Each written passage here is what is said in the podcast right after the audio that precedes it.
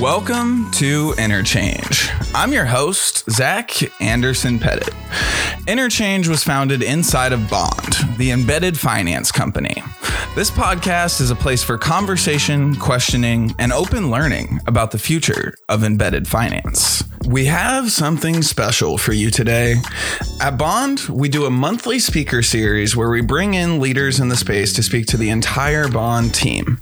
Today, our very special guest is Dan Rose. Dan has an incredible background from Facebook to Amazon and today at Coatue Ventures. The first voice you'll hear is Bond CEO Roy Ng walking the team through Dan's CV before he became a VC. The specific story that we wanted to share with you is one of the most formative of Dan's career and also incredibly relatable to anyone working inside a fast growing organization today. Hint, it involves Sheryl Sandberg, a 360 review, and some raw feedback. Without further ado, I hope you enjoy this special interchange. Today, I'm super excited to introduce Dan Rose. Uh, Dan is chairman of Coatue Ventures and Coatue Growth. As you know, Coatue led our Series A back in 2020. Uh, prior to Coatue, Dan spent 20 years as an operator in leadership roles, both at Amazon and Facebook. Uh, Dan was at Amazon between 99 and 2006, uh, where he managed retail divisions and helped incubate the Kindle. As VP of Facebook uh, from 2006 and 2019, Dan helped grow the company from 130 employees, believe it or not, to over 35,000 and was responsible for early monetization strategy for the business, uh, business development, M&A, and community operations. Uh, as the senior interface to all of Facebook's strategic partners for 13 years, Dan led a global team managing multiple ecosystems, including mobile and commerce. Uh, Dan has personally made more than 100 angel investments, including Gusto, TripActions, Opendoor, Flexport, Airtable, and Figma. Uh, in 2013, he joined the board of REDF, Rediff, a nonprofit that helps people with barriers to employment to find jobs. Uh, Dan attended the University of Michigan Business School and graduated from college. Dan is an avid surfer and golfer and has a passion for working with visionary entrepreneurs to invent the future. Dan, thank you for joining us today. I'm so excited. Thanks, Roy. It's great to be here. you know, I reached out to you actually reading after reading your tweet, and um, I think you had a tweet around you know the most difficult and pivotal moments in your career, and it was stemming from the fa- feedback you got from your manager back then at Facebook, Sheryl Sandberg.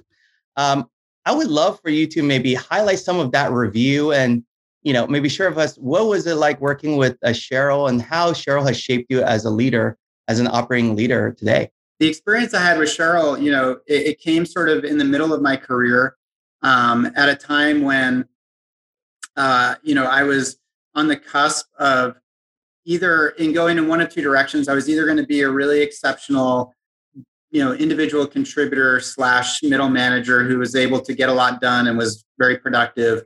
Um, or i was going to go on the path of becoming a senior leader um, and someone who you know was was more than just um, uh, my value was more than just my own ability to, to, deliver but also my ability to inspire and lead other people. And um, you know, Facebook was still a startup when Sheryl joined. I got there, like you said, when we had 100 plus employees. Sheryl joined a few years later, two, two years later when we had 400 employees, but it's still a startup at 400 employees. And as you can imagine, having been started by Mark in college and a lot of the early employees and even early executives were, were people his age, um, there wasn't a lot of structure and there wasn't a lot of um, uh, HR uh, and and Mark explicitly hired Sheryl because he recognized that that was a gap and that he needed somebody who had experience with that. Uh, she had run a large team at Google, and before that, she had worked at Treasury Department and um, and the World Bank. So she really understood scaling organizations, and that was the main thing that Mark at that time felt was kind of our highest priority. And um, and one of the first things she did when she arrived was she sat down with all the people on the on the leadership team. I was a direct report running business development. She sat down with me and the other folks who were reporting to her, and then she sat down with the other folks who ran the other teams that were reporting to Mark, um, and just kind of you know got the lay of the land. Just listened a lot and really tried to understand what was going on. And she came back to me after a couple of months of doing that, and she said, "You know, I've had a really good experience with you so far. I, I think that we have some real needs at the company that are not being met today. I could go hire people to do that, but frankly, I think you're very capable in that um, I want to promote you into that into into a bigger job and have you take on more responsibility. And and really the thing she was asking me to do which was the thing i wanted to do from the day i joined facebook was lead our monetization strategy.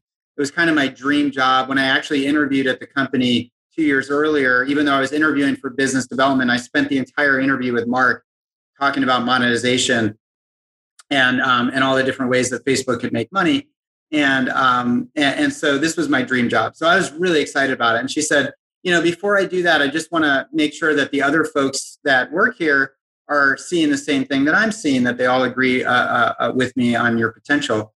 And so I'm going to give you a 360 performance review.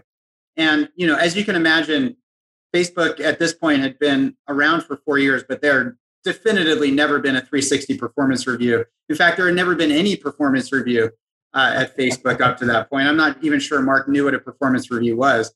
and um, and at seven years at Amazon, prior to that, uh, we had sort of a semblance of a review process, but frankly, it just wasn't taken very seriously. And it wasn't until a few years later when um, Jeff Wilke really rose up the ranks and became one of the senior leaders there that I think that company got serious about performance reviews. But um, I had never really had a true 360 review like this.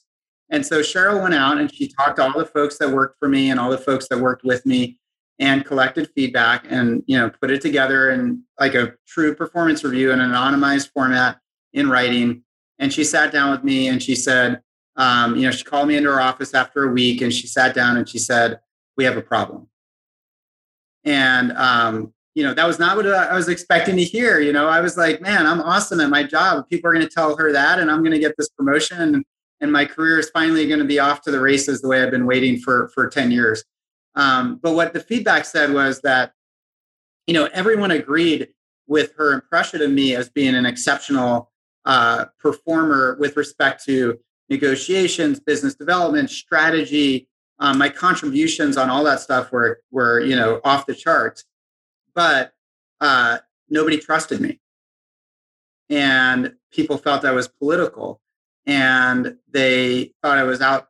You know, I would put my own career ahead of uh, the, the best interests of the company or the team. And that was like, you know, really shocking to hear because that was not the perception I had of myself. I thought, man, I'm a good guy. I care about people. You know, I, I, am a team player.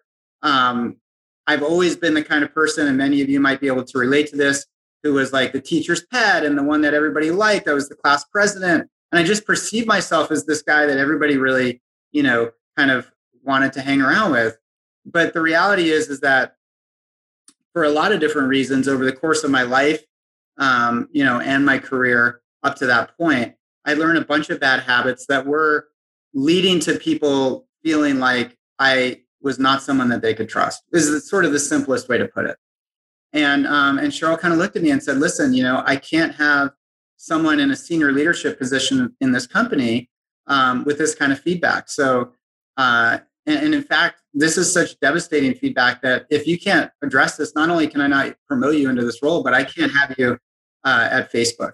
Um, we're building this company for the long term uh, with a culture uh, based on all the things that you know this feedback represents. And and if you can't fix it, you just can't be here.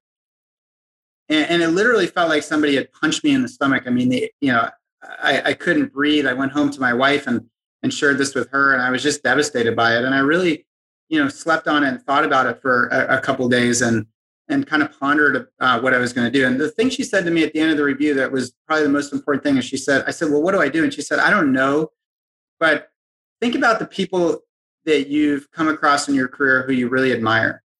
And what is it about them that you admire? Like what are the leadership traits there that you look up to? And are there things you can learn from them that you can you know potentially incorporate and and change in the way that you're behaving?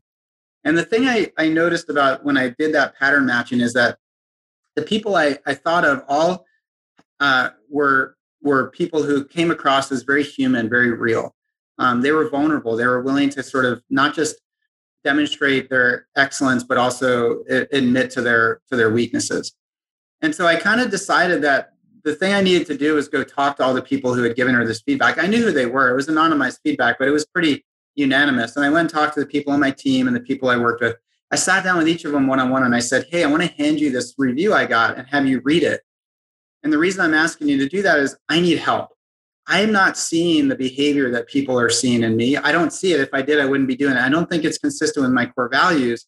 But if I'm not seeing it, it's going to be really hard for me to change it. So I'd really like your help by telling me when you see me do these things real time on the spot so I can start to pattern match and change my behavior. And those conversations, as you can imagine, were incredibly awkward. They were not fun for me or for the other person.